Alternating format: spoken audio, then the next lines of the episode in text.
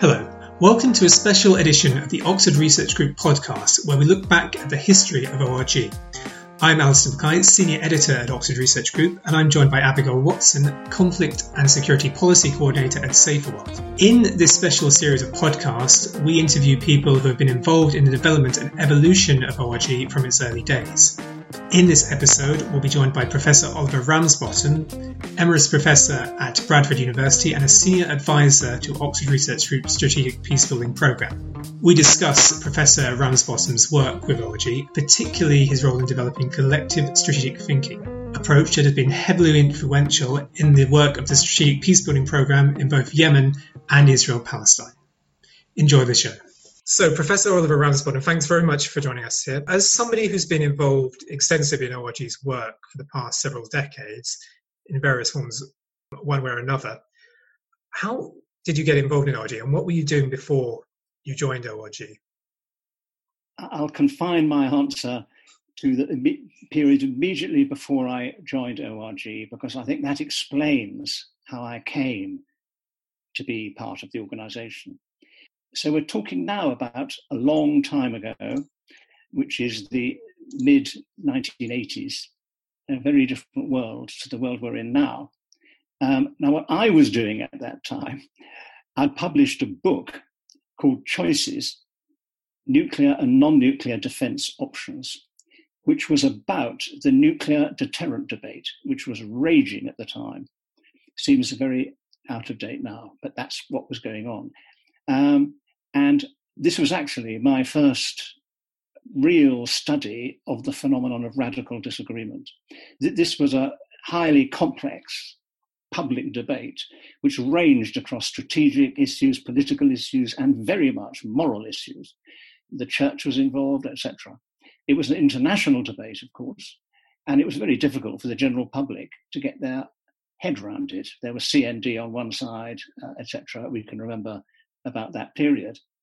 And uh, my book was a series, it was based on a series of interviews with some of the main participants, not only in the UK, but abroad.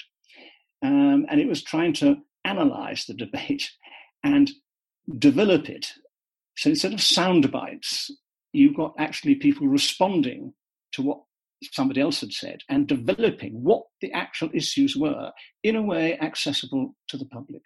So I think there are shades of Brexit here. And there was the same marked lack of capacity for informed public debate. It's very hard to do it with complex issues. And the nuclear issue, this is the link up with ORG, was that these decisions were extremely secretive. This is, you know, the nuclear issue was one of the heart of government, protected by all the Secrecy Acts, etc. So it's very hard to know what was actually going on. So that's the book I published just at that time, which I think is enough to give you the background for how I linked up with ORG.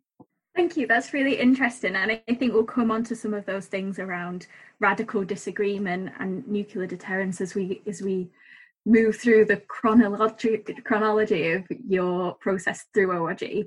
But can you just briefly tell us how you found out about ORG, what attracted you to it, and how you became more involved?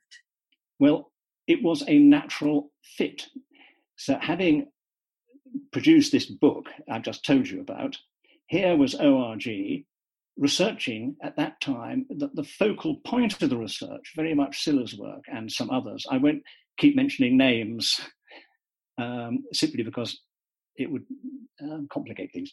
Um, anyway, the ORG was researching how nuclear weapon decisions are made in each of the five permanent member nuclear states. Uh, extremely important study. And secondly, trying to put members of the public in touch with decision makers is a very original conception. Now, you can see how attractive that was to me, having just written my book. In a way, I was trying to do the same thing. I was trying to interview these decision makers uh, and then present something to enhance the public debate at that time, when I joined ORG, which was based in Oxford, uh, it was it was a lovely group to join, and I was very fortunate to be welcomed into the group. And almost straight away, I was asked if would I write a book on modernizing NATO's nuclear weapons. So I plunged right in and wrote that book. And a second book, which gives a good idea of where some of the focal points were at that period, was with Hugh Miall. And we wrote a book comparing the British defense debate with the West German defense debate. Absolutely fascinating. And that was to do with alternative defense. And a lot of creative thinking was going on in Germany more than in this country because of the situation of Germany, obviously divided them with East Germans and West Germans trying to overcome this division in their country and get over these two great blocks, NATO and the Warsaw Treaty Organization, the Warsaw Pact, which were in an arms race. So you can see how, from that beginning, the issues considered by ORG got broader and broader. And there were others like Paul Rogers involved at the time, and Scilla herself, of course.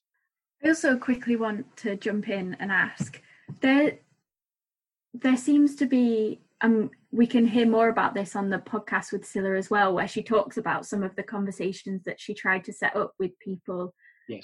Um, decision makers, when it came to nuclear decision making. And I think it's interesting that you know that your own book, one of the purposes was to try and make these issues more accessible for the public.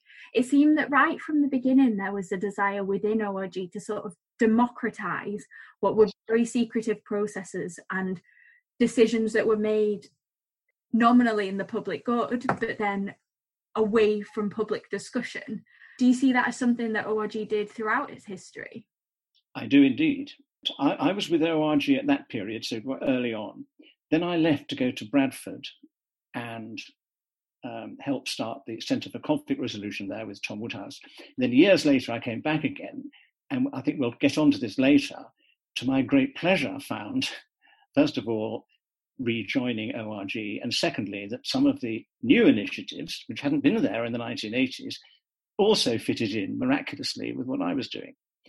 So although ORG has many different projects and they were different at the end to what they were at the beginning, this is a reflection of the world in which ORG found itself. You've talked about the idea that ORG's work has become much broader over the years, and this has been moved from not simply focus on things like nuclear deterrence and the transparency around that, but also areas such as peace building and also things as diverse as more environmental issues with the Sustainable Security Program and how that relates to human insecurity. But as somebody who's been involved in ORG in varying degrees over the past several decades, what do you think are the common threads that bind all of this work together? Let me repeat that we must remember that the world changed between early 1980s and 2020 uh, dramatically unexpectedly. You think of the things that happened, you know, beginning at the height of the so-called Second Cold War, United, the Soviet Union had taken over in Afghanistan, the Iranian Revolution, and all that. Then you go through Gorbachev and the collapse of the Soviet Union, unbelievable. And then the early 1990s, with apparently the UN able to do all sorts of things it hadn't done. Then the disasters of the mid 90s, and on you go, on you go, on you go to today's world. Now, ORG responded to all that, and therefore you'll find different projects, all part of ORG's portfolio. What are the threads? I think, first of all, we've focused on the first one. I think that ORG throughout has been trying to think creatively about alternatives to existing power structures and ways of doing things. This is a kind of broad philosophical approach of ORG.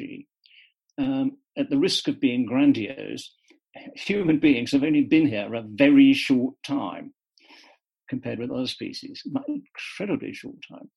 We have inherited our bodies and our minds and our emotions and our institutions. They're all historically conditioned. And we face this rapidly changing world in which we find we are making huge differences. We already were in the 80s. You know, ORG was already focused on environmental issues as being linked to conflict and things like this. So the key idea here for ORG was we need these alternative ways of thinking in order to be able to adapt. Because as the environment changes, if you just go on doing the same thing, you come a cropper like so many other empires and species. Uh, so that's the first thing.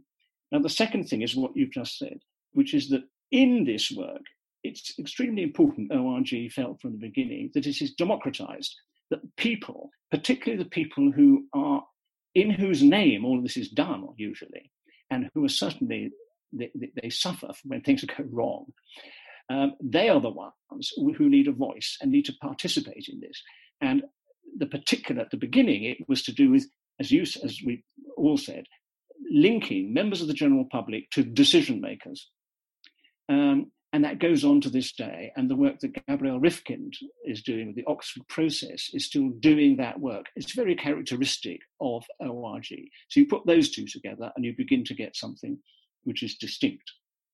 Now, I think this is again quite broad. Uh, a third strand which goes through it all that in this work, this must this must be comprehensive and cosmopolitan. In other words, we're linking together. ORG can only do certain projects.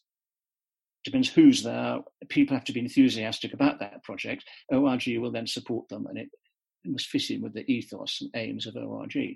But all these projects need to be mutually aware of each other. So you're all part of a bigger pact, and That's what I mean by comprehensive. And secondly, cosmopolitan that from the beginning, ORG was very aware of cultural difference. And I think Scilla from the beginning did work with China and other, and that um, the idea of a cosmopolitan framework was very important, getting over the nationalistic, um, inward looking world that we've inherited that was not fit for purpose for a lot of the, these projects. And finally, I would say um, ORG, of course, is a small organization, so it's linked to lots of other organizations, so it's value added. And it has done very well, I think, in spawning and encouraging other. So it's had um, it's had Peace Direct, um, which was went on to do. It's had um, Iraq Body Count. Every Casualty is a wonderful program which then got its own feet. Programs fit into this ethos.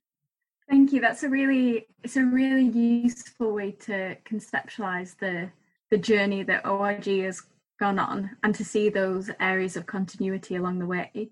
Halfway through this this process in in 2010, you published the Transforming Violent Conflict, Radical Disagreement, Dialogue and Survival which investigates intractable conflicts and in- explores what can be done when conflict resolution fails and picks up on a lot of these th- themes that you've already mentioned, such as nationalism and how we see each other. I wonder, especially as conflict resolution feels like an impossible task in many areas of the world today, if you can explain some of your recommendations and what you mean by this radical disagreement. Can I also plug 2017? I published a book called When Conflict Resolution Fails, which complements the other book. So that's a little plug. Um, okay, how can we say this? So within the conflict resolution is my own field, but um, I'm devil's advocate for a long time. I've been asking what happens when conflict resolution fails, which is a good question to ask from the point of view of what we've just been discussing second order social learning. It's, it's only by looking at your failure that you can develop and adapt. So it's a good question. It's not an attack on conflict resolution, but clearly, as you've said, conflict resolution does not yet work, I would say, in a number of cases. And this is quite hard to predict. Suddenly, windows of opportunity open and close all the time. And what was the worst case suddenly becomes the best case, and the best case becomes the worst case. I can give you many examples of that. Um, so now, when conflict resolution fails, in the communicative sphere, let's begin with radical disagreement. What we're faced with is what I call linguistic intractability.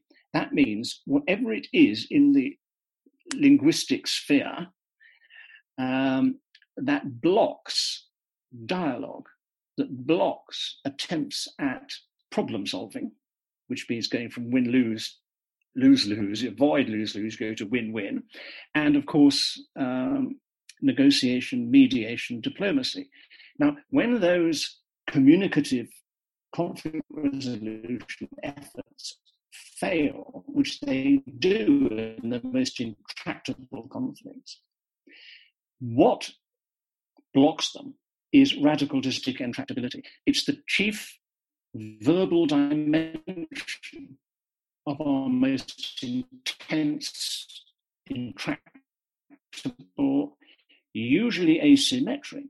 Now, I'll say one little thing that very often in conflict resolution, in my view, the importance of radical disagreement is played down. It's kind of dismissed as a all too familiar dead end, an end of dialogue, something you've got to get over from the beginning and not learn from. And this is a mistake. I think you've got to see what blocks conflict resolution before you can overcome it. And I think it is a form of dialogue. It's the most characteristic form of dialogue of intense conflict of this kind. I call it agonistic dialogue, the dialogue of conflict, of struggle. Um, and I don't think it's all too familiar I think it's extremely unfamiliar. Uh, anyway, so that's trying to convey what I mean by radical disagreement. So it lies at the very heart. The war of words lies at the heart of the war of weapons. You, you can't, they're two sides of the same coin. And if you want to do something about this, um, then you'll have to understand and respond to radical disagreement. So the big question, and in a moment we'll come back to ORG, as I say, to my joy, when I got back to London, I found ORG was brilliantly doing a lot of this kind of thing. I think this leads very nicely on to some of the work that's come later. And I think going back to sort of Fred's associated with ORG, one of the things that we've noticed talking to people like Paul Rogers and Gabrielle is this idea of not simply identifying problems, but also coming up with practical approaches to them. And I think there's this term used about ORG called it not simply a think tank, but a think and action tank. And it's yeah. about utilizing thinking in a, a more practical setting. One of the very exciting things that you've developed recently has been this concept of collective strategic thinking, which has not simply been a theory of how to deal with conflicts or people in, in radical disagreement, but also something that's been applied in a context setting. I was wondering if you could maybe talk about how this idea develops and a little bit about what is involved in collective strategic thinking. Well, let's pick up from the last thing I said. So you're faced with this linguistic intractability, which means that the conflicting parties are not ready to do what conflict resolution wants them to do. That, that's the, main problem. They don't think or behave as they're meant to by conflict resolvers. It's just a fact. What do you do about it? So here's the link through to the practice. What you do naturally is you begin not where conflict resolve resolution wants the parties to be. You begin with where they are, with their radical disagreement. And you realize you cannot yet try and do some of these things between them. They will not do them. So you start where they are. And the other key move is you begin not between them when they're not ready for that yet. You begin within them and you promote. This is where I say you promote collective strategic thinking. This is thinking within what I call an identity group. Identity group could be Jewish Israelis, it could be Palestinians, it could be Palestinians in Israel. Are the world is full of overlapping identity groups. I don't know if you'd agree with that, which do not coincide with state borders, one of the main problems in human conflict. So you begin with whatever the um, identity groups are, and people can be uh, members of two different identity groups. But having said that, when you've got your identity group, let's say it's Palestinians, then what the Palestinians are very prepared to do when they're not prepared to do conflict resolution is collective strategic thinking. They recognize now in an asymmetric conflict, particularly what I call the challengers, in this case the Palestinians, they recognize if they're not if they don't have a capacity, a capacity for collective strategic thinking and action, other people will make their decisions for them. That's what's happening. They've got to get over their own internal and do collective strategic thinking. Now, funnily enough, it's not well known this, particularly how to do it. And it's one of the things that ORG has pioneered in recent years, I think. And I think it's a significant thing to have pioneered. So, what is collective strategic thinking? Well, you have your group. It needs to be collective. It needs to be as inclusive as possible. So, in this group, if it's Palestinians, you want the kind of Islamists and the secularists. You want the women and the, you want people from different. You want people from Gaza, from Israel, from the West Bank, from Jerusalem, from the diaspora, people who feel their voices are neglected. And it's very important for Palestinians that there's a forum where they can get together. What do they do? Do they complain about the past and things? No, they don't. They do collective strategic thinking. You can see why they want to do it. Do Israelis want to do collective strategic? Completely different strategic situation. Absolutely, they do. They also want to overcome internal differences. And Israel's an incredibly varied country. People, citizens of Israel, have come from all over the world and created a new country. uh, so speaking Hebrew and things. They want to overcome their internal divisions in order to attain their strategic goals. So this is not conflict resolution at all. So that's why they want to do it. Um, perhaps I'll say one more thing, and then we might come on to the actual how you do it, which is why can this nevertheless help to open the way for a revival or initiation of conflict resolution, even in the most tough situations. And the reason is because of the nature, so perhaps we'll come on to this in a moment, of collective strategic thinking. As I say, you're looking at the future, not the past. Where do you want to go? You're acknowledging your own internal differences, which tend to get crowded out when you get two antagonists against each other. And they certainly, these internal differences block conflict resolution. One of the main reasons why a moderate government can't do this is because as it does it, it opens political space behind it, and in come the tough guys. You see this again and again. So Paisley comes in in Northern Ireland. Then he amazingly joined the peace process and became wonderful buddies with Martin McGuinness. That was astonishing. Anyway, perhaps I'll stop at that point and we'll say more about the methodology, because there you'll see how the thinking itself opens space. What you then do is, on that basis, you can promote um, strategic engagement across and be- between strategy groups. Either because you've got moderates as well as extremists, if you like, use that terminology, constituencies on either side often have more in common with each other than they do with other people on their side. This is very, isn't it? So that you get channels of communication they didn't know about each other before. And the same is true of issues, but I think I'll pause. Thank you.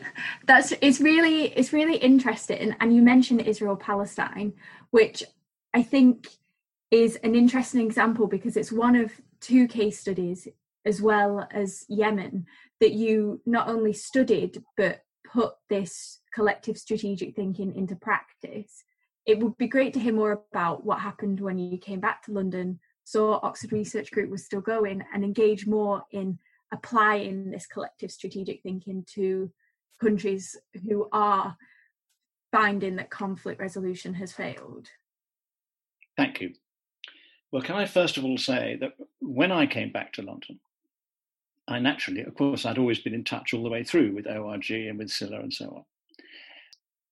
And Scilla was just handing over at that time and doing all her other marvelous enterprises. Anyway, in what was then the Middle East program, to my joy, as I have said, this is a program. The director was Gabrielle Rifkind, who you have spoken to. Um, the consultant on Middle East, great expert, was Tony Klug. um, now there were others. I'm not going to start mentioning lots of names because you, you get, you know, it confuses everybody.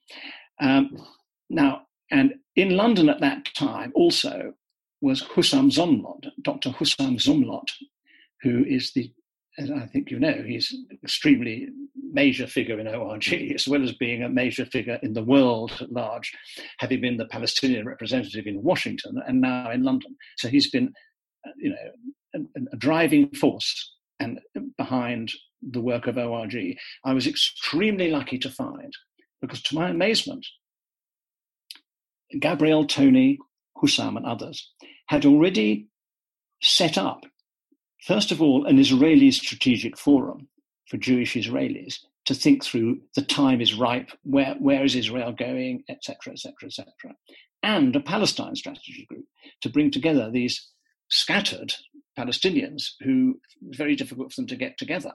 Now, this was already done, and I was very fortunate that Gabrielle and Tony and Hussam um, invited me in, and we just found off we went. So, now to come on to your question, with the Israeli Strategic Forum and the Palestine Strategy Group, we can come on to Yemen in a moment. And also, by the way, I'll just mention here over the next period, Refqa Abu Remaileh took the lead in setting up the Palestinian Citizens of Israel group, or Palestinian Community in Israel group, and has also taken a lead uh, with colleagues in the Kreisky Forum in Vienna in setting up another original move by ORG, which is the Palestinian Diaspora and Refugee Strategy Group. These are, I think, wonderful contributions, which aren't there otherwise. Major contributions to possibilities for peace and settlement, which wouldn't be there. Now, the key thing to convey in a very short period of time is the methodology for collective strategic thinking. This is what ORG, with my colleagues there, and above all, the people who really did the actual work, who are our Israeli partners and our Palestinian partners and our Yemeni partners, who actually did this collective strategic thinking and invented it. I'd like to stress that each group is entirely different to each other group. Then you, have your own terminology and so on. This is not a kind of template which is just put like that. It's but it does have a methodology because otherwise people say, "How do you do this?" So I would like to say, if I may, perhaps three or four minutes on uh, give an idea of the methodology, because you'll see, I think, why it is able to create space, conceptual space, strategic space, emotional space, in otherwise situations where you can't do conflict resolution. So let me just very briefly take you through. So, you know, who are we? Here, a group acknowledges the differences within the group, major differences. Any human group will have huge differences and strategic differences. But the incentive is to overcome those, because if you don't, you won't be able to have a collective strategy at all. But nevertheless, you're aware of internal constituencies. That's very important. They're usually they're much more different than you think. And some of the internal debates within these groups were more impassioned than debates between Israelis and Palestinians. Very important. Let me do three more. Secondly, where are you? Now, particularly if you're the challenger, you want to change the status quo. So you have to understand the status quo as a complex system made up of different factors and different levels. Now, this gives a sophistication. You're doing this with your group. It's something that everybody can do. You don't have to be an expert to do this. Uh, also, strengths and weaknesses relative to what you want to do. You raise questions about different types of power. It becomes much more fine tuned.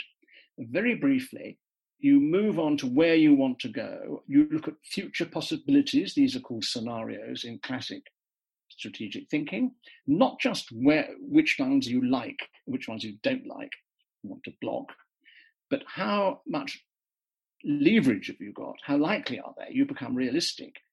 And with your goals, you distinguish short term, middle term, long term goals. You never, in complex cases, go straight to your goal. You have to go in the opposite direction to get. So you start to get this thinking in the groups fed back into the general debate and more and more it's open to people to come in and you inform decision makers. I'll say two more things, if I may.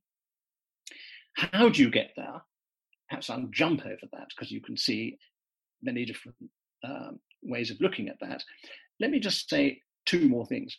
First of all, what about your opponent? Now, in strategic thinking, everybody agrees each time. Here's the question not do you love your opponent, not do you want to sympathize with your opponent. No. Should you look at the chessboard from the perspective of your opponent? And any strategic player will say, yes, not because you love your opponent, because otherwise you'll lose. so, but even though that's the motive, it's not conflict resolution. You are looking at the chessboard and you're looking at the other. Who are the other? Who are the different? Where can we get a leverage? Where, and finally, you're looking at third parties. Who can help us? Who is blocking us? Who can we put pressure on?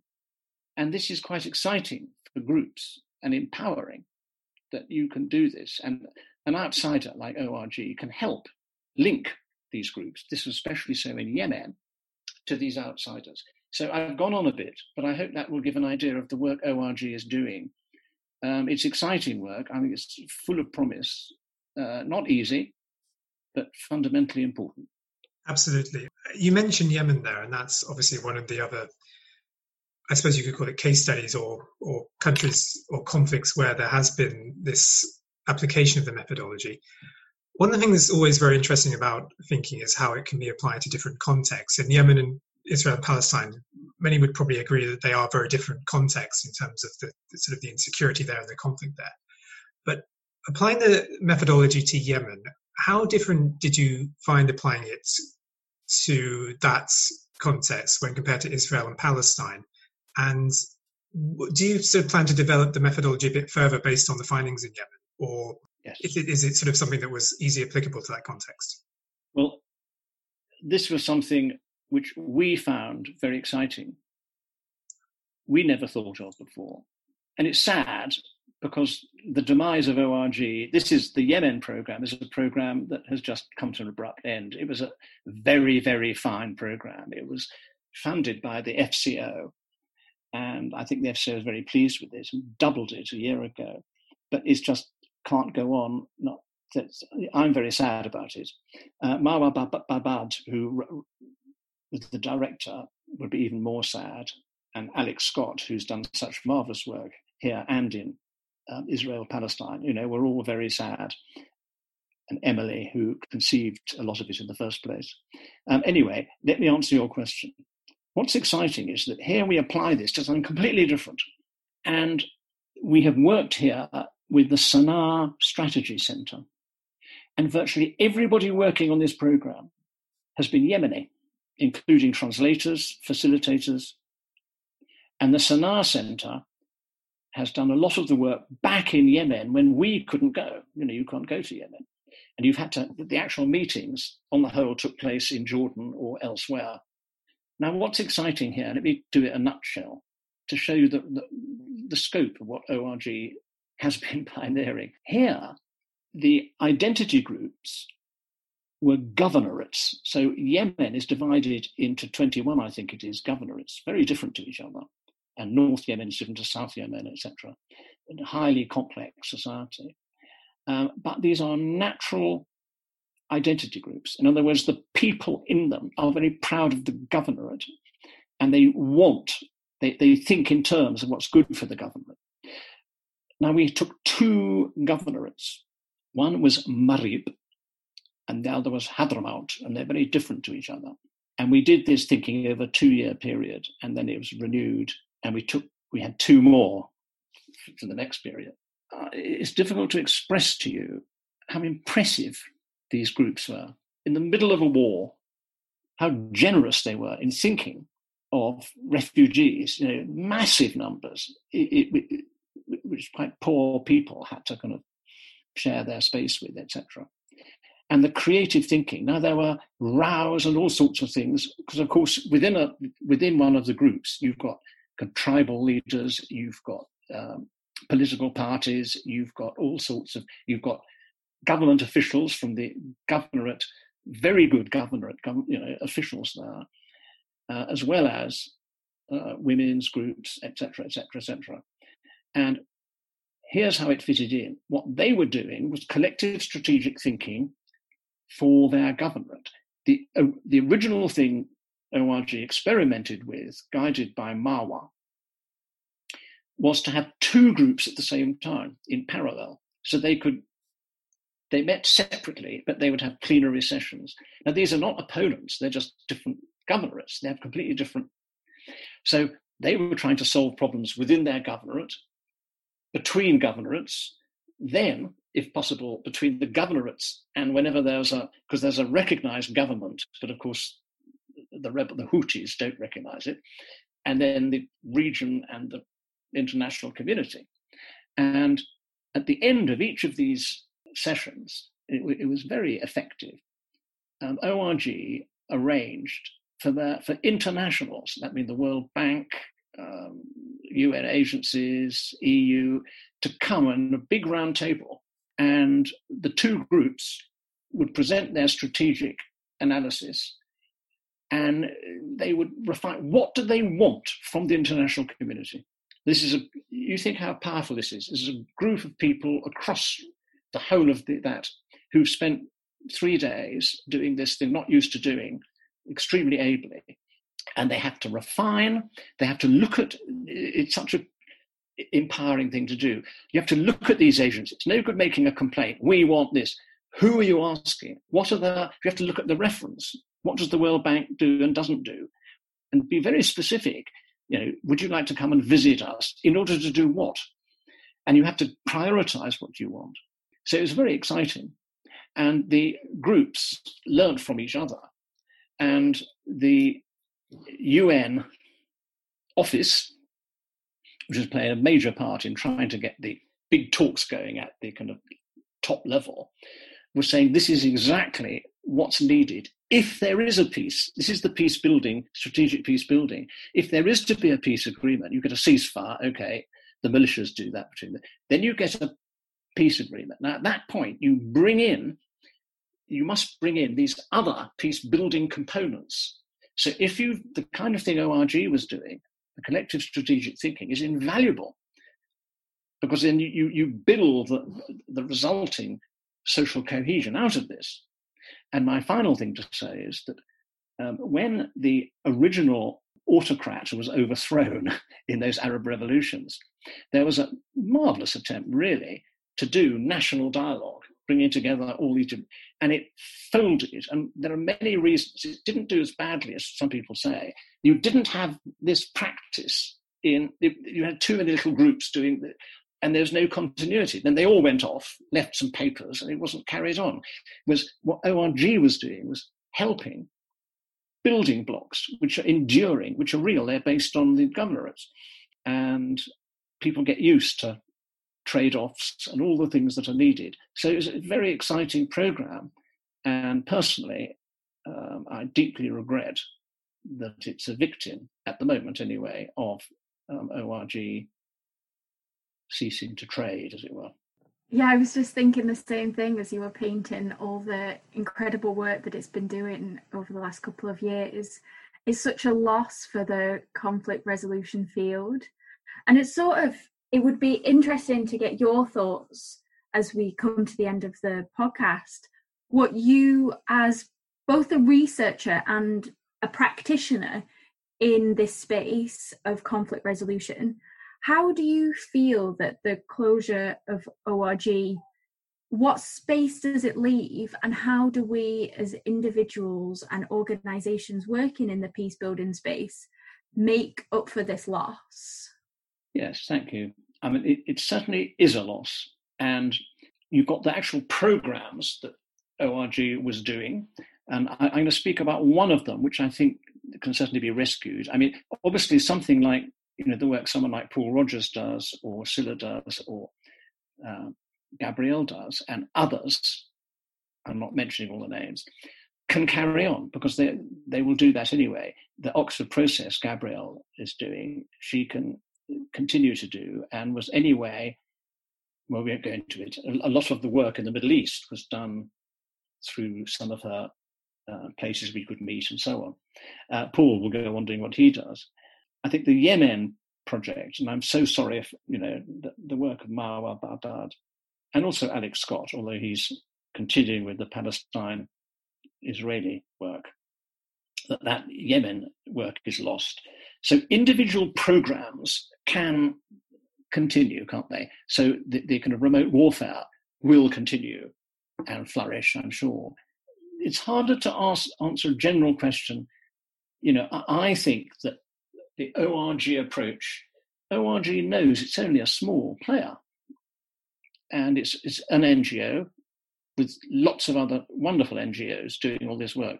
Cumulatively, the work of the NGOs is fundamentally important, often below the radar screen, and only f- coming into fruition when certain circumstances change. And then all that work, I'm absolutely convinced, come flooding through and sustain something that wouldn't have been there otherwise. I think it's vital. Um, so I think when they say individuals and organizations can either take on programs or can um, take on the basic ideas. I mean, I haven't talked to you, Paul and Scilla, and I would have talked to you about sustainable security. Uh, see what I mean? So, but in, in the field we've been talking about, it, it's a great loss to the collective strategic thinking program. Although we think, and I, I, won't say anything because I think it's being discussed, there may be another home for the Palestine Israeli work in which ORG's name will continue and the work ORG has spent all these years pioneering will be retained and we'll be able to carry on. But at the very beginning, I gave those few indicators of what I thought was distinctive of ORG. So I think if that kind of work goes on, either through individuals or organizations, then it will continue. And, and that's what's very important. Thank you. And I think it's always good to end on a positive note. But I think probably one thing I'd add to that is the fact that because the work, and there is an awful lot of written output from ORG all the time, and, and in the age of the internet as well, it means that, you know, people can continue reading this stuff and it can actually inspire people to read Paul Rogers' material, Scilla's material, or your material, and think, you know, that sounds like something I want to be involved in. And I think, you know, one of the things that we're going to do is obviously this work will be preserved long term. So it will exist in, in one form or another, not just simply through programs, but also for ideas that are out there. But I think this is one of those conversations, as I said, with, with the ones that we've been doing this week, that it's one of those ones that we wish we could go longer, but we have to kind of keep time in mind. Yeah. Um, but before we, we, we, depart, is there anything you want to add uh, to the discussion? Um, apart from thanking you both and for giving us this opportunity and doing this work, which is huge contribution to um, sustaining what ORG has done. So it's available. Um, I'd like to say one thing. All this work, not just ORG, the work all of us are involved with, including conflict resolution as a whole. Just to comment on this. Over, during my time involved in conflict resolution, beginning in the Cold War, depths of the Cold War, nothing could seem more remote than the kind of conflict resolution approach to a lot of things. Um, then you went through this amazing period in the early 90s when the UN was suddenly zooming around the world, solving every known, you know, the UN would move in, uh, peace support operation, uh, you'd have a snappy election, they'd say, pat everyone on the head, and off they'd go. That's the that solved Cambodia, we've solved El Salvador, on we go. And then you hit the rocks in the middle of the 90s. I won't go on and on and on. And then you got you got the collapse of the Soviet Union, of course, before that. Then you've got the period when the US seemed to be the hyperpower, not just a superpower. And you've got Iraq and all those things. And the war on terror and conflict resolution, the threat was conflict resolution would be kind of co opted into the war on terror. And then you've got the extraordinarily rapid, I would say, waning of relative American power, accelerated by Trump pulling out of all these multilateral organizations which were multipliers of American power. He's pulled out of them. Anyway, so 2008 was kind of the US could no longer financially support everything. The big battle now is that all the things we've been talking about, that in a small way ORG's been doing, but including all these multinational, wonderful multilateral, multinational institutions, that they should not be seen as a temporary phase of world history linked to Western interests. No, I come back to the central cosmopolitanism of ORG. They are not. They are a stage in the progress of humanity in the interests of all parts of the world. They are not just Western. And that's a battle that has to be won. Otherwise, all this work is marginalized and we're in a much more dangerous, we can see it all around us. I won't go on about it. That is the big battle. So, what ORG has played a small part in is not just a Western reflex in the interests of a certain elite in the world. No, that's not what conflict resolution or what either you are you both are doing or we've been doing. We have not been doing that, and so that's where I'll end. Oliver, thanks very much for joining us. That's fantastic. Okay. And many thanks to all of our listeners for tuning in. We hope you enjoyed the discussion as much as we did. Oxford Research Group is closing at the end of the year. The Remote Warfare Programme has moved to SaferWorld under the new name of the Security Policy Change Programme. In the new year, this podcast will also be taken over by SaferWorld. But for now, you can listen to all previous episodes of our podcast free of charge on the ORG site by following the link at the top of the page. To all our listeners, we wish you a fond farewell from ORG. Goodbye.